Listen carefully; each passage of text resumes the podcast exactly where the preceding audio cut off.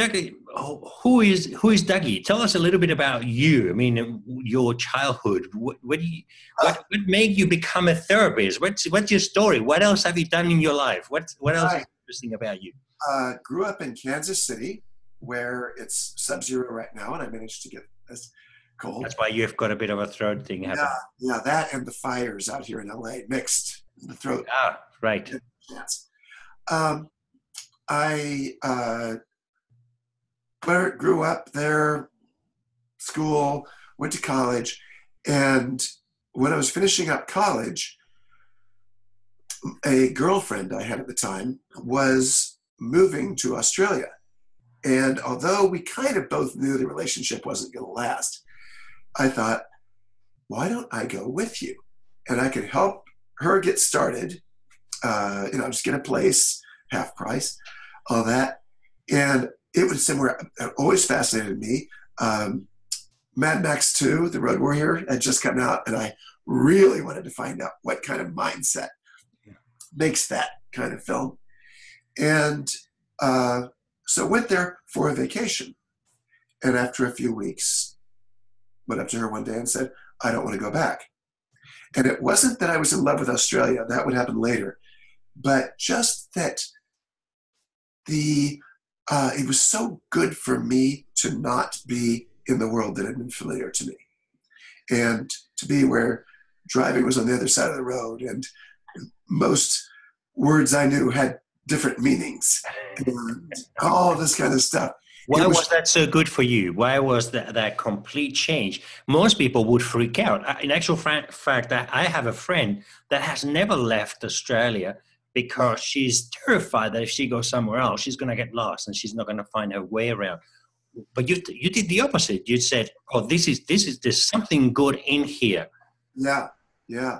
Uh, I would compare it to a sensory deprivation tank, if you know that. Yes.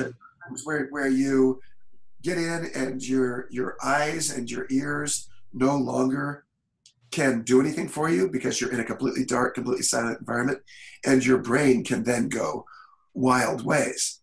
And for me to be somewhere where the American news was on page five of the newspaper, where uh, other, you know, who were the biggest superstars in the world? Well, some were the same, but uh, but otherwise, you know, it was it was Split Enz and Aussie Crawl and and uh, INXS before they made it internationally, and uh, just uh, pop music was Molly Meldrum, not MTV.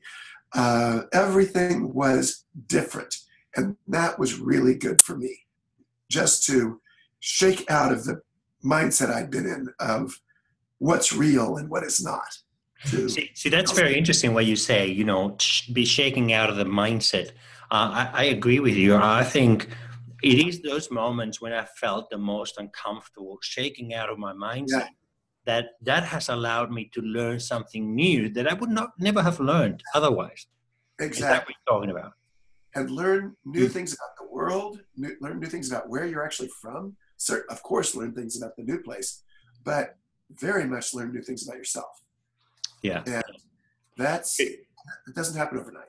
Yeah, because in, in, in, workplace mental health and, and also helping um, businesses uh, in, in my coaching uh, business, helping businesses take things to the next level, the, the aspect of, of personal power, a, per, a person with power, it's a healthy person. Not, not necessarily power over others, but power, power over themselves. It's a healthy person. As a therapist, you understand then you know one of one of the the key elements of, of a mental health problem is helplessness and, and usually yeah. it is learned helplessness so we have so what that, what that in my world means we're born powerful but we learn to be weak right. and right. sometimes the, the journey is about hang on realizing hang on, you know you're not weak you're really actually powerful and and, and i needed those moments that you describe is that is that Yes. What's your take on that? I would agree thoroughly. And to, and of course, to also recognize where you are weak isn't the yes. thing. I will not be uh, the next running back for the Green Bay Packers. It's just no, not. Of course. Uh, and that's okay, right? You're supposed to say, "Oh, but Dougie, I, th- I think you can." No, no, no. Uh, I, I- I, think there's strength in that, isn't there? There's power in knowing. Hang and on. knowing, knowing your limitations, knowing what's real, again, what's real and what isn't. And you're taught in any culture, you're taught that in certain ways. And it's great to get out of that culture and suddenly go, oh, I'm not saying they're all bad people or something like that, but that the lessons I learned about what's real and what isn't aren't necessarily true.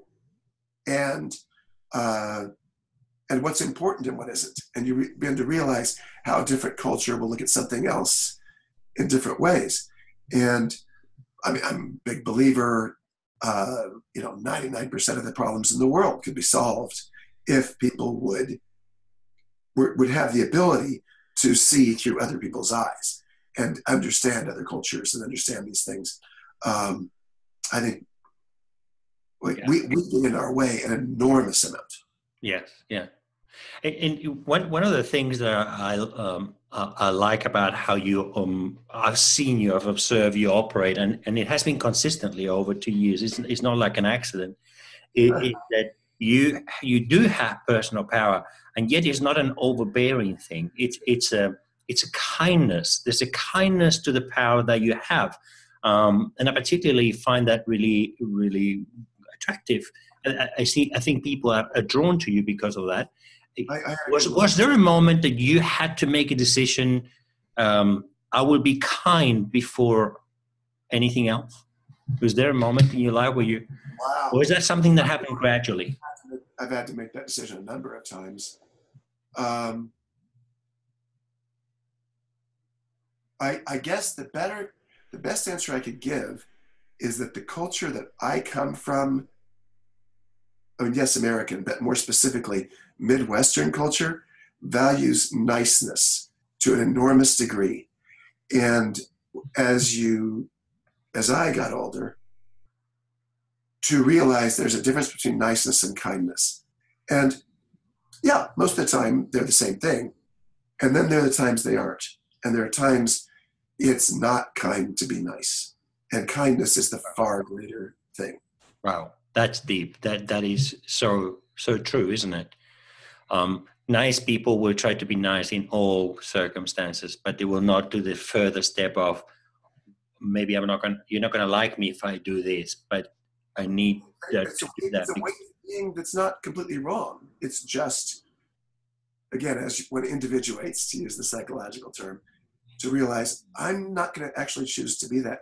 Um, I don't know if the movie Nebraska did, was much in Australia. Um, watched two years ago or something. Um, I saw it here in California, and the audience liked it. It was a very good movie. I was just about on the floor laughing through the entire movie because so much of it is about the niceness of the Midwest. And it captured it so brilliantly. And I found it just hilarious. And that, yes, these are wonderful, wonderful people. And they can drive you up the wall, just like Australians, just like Californians, just like whatever. Yeah.